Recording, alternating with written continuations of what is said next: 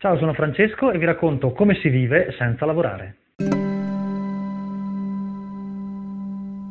Più sento parlare del business di Facebook e dei social network in generale, più mi rendo conto che esiste un divario enorme tra chi utilizza questi sistemi a proprio vantaggio e chi invece li subisce, cioè la maggior parte delle persone. Io non riesco a trovare nulla di buono in tutto questo, ci sono decine di youtuber e di blogger che parlano dell'importanza dei social network per far crescere il business dell'azienda, ma a me tutto questo fa soltanto accaponare la pelle. Non credo che siano in molti a conoscere fino a che punto i social network siano in grado di condividere condizionare la nostra vita ed è per questo che in questo video voglio parlarne. Ormai tutti abbiamo un telefonino e abbiamo installato le classiche app di Facebook, Twitter o Instagram. Le usiamo quotidianamente e le usiamo gratuitamente e se foste degli informatici come me sapreste che mantenere servizi di questo tipo, dove milioni di persone accedono contemporaneamente, ha costi spropositati. Ci siamo mai chiesti perché tutto questo è gratuito? Chi li promuove è un benefattore che ama sperperare capitali immensi per permettere alle persone di pubblicare su internet internet i propri fatti personali? Io non credo proprio. Ogni volta che accediamo ad un social network, clicchiamo sul link, guardiamo una foto, visitiamo una pagina entriamo a far parte di un gruppo,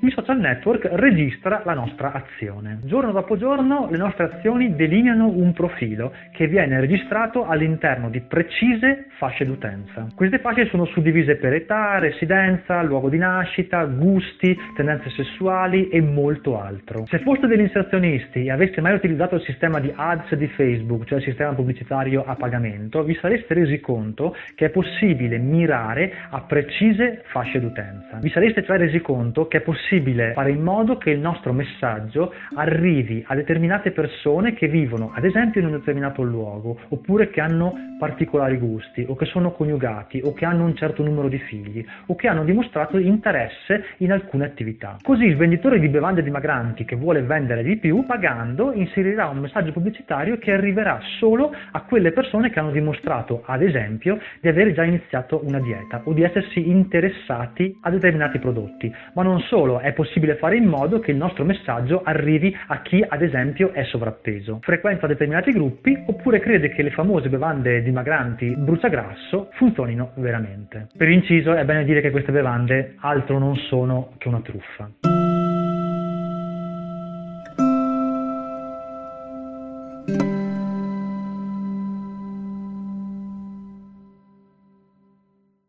Risulta quindi evidente perché ci lasciano utilizzare gratuitamente i social network, perché regaliamo loro una mole ingente di dati che poi vengono venduti agli inserzionisti per colpirci meglio. Nella società moderna chi detiene il controllo dei dati detiene il potere ed è per questo che, ad esempio, Cambridge Analytica, per conto di Donald Trump, ha comprato per un milione di dollari da Facebook un numero elevatissimo di dati degli americani. Sapendo quali sono le tendenze, le preferenze, i bisogni e addirittura le paure di un enorme numero di americani, Donald Trump ha potuto confezionare messaggi politici ad hoc per ognuno di loro, facendo credere a tutta l'America che lui fosse il candidato perfetto. Ma tutto questo va molto oltre. Il comportamento che teniamo sui social svela lati della nostra personalità che non racconteremmo a nessuno. Probabilmente non racconteremo mai a nostra moglie che ci piacciono le ragazzine o al nostro capo che stiamo cercando un nuovo lavoro o al fisco che stiamo cercando un modo per trasferire illecitamente soldi all'estero. Ma ciò che facciamo sui social lo rivela e i social lo registrano. Tutti questi ragionamenti ci permettono di arrivare ad un livello di comprensione ancora più profondo. La raccolta di questi dati serve per cavalcare le due emozioni che muovono il nostro mondo, cioè il desiderio e la paura. Se ci pensiamo un attimo, tutto ciò che facciamo lo facciamo perché siamo mossi da una di queste due emozioni o una delle loro tante forme. Se conosci i desideri o le paure di una persona,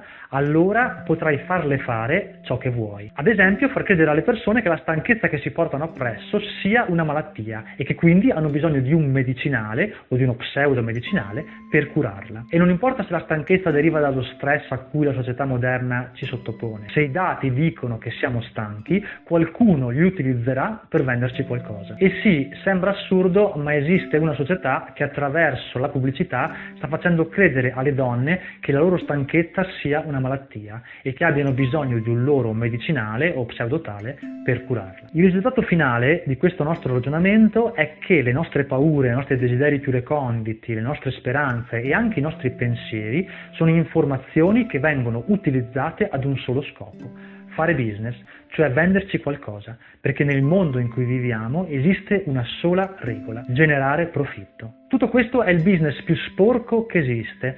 Qui non stiamo parlando di vendere il pane o il latte, stiamo parlando di sfruttare le debolezze delle persone per generare profitto. Per smettere di lavorare abbiamo bisogno di comprendere che tutto ciò che crediamo di desiderare in realtà non lo desideriamo, ma soprattutto che dobbiamo liberarci dal concetto che il profitto sia ciò che dobbiamo perseguire. Liberarsi dal bisogno di guadagnare è il primo passo che dobbiamo compiere, ma di questo parleremo la prossima volta.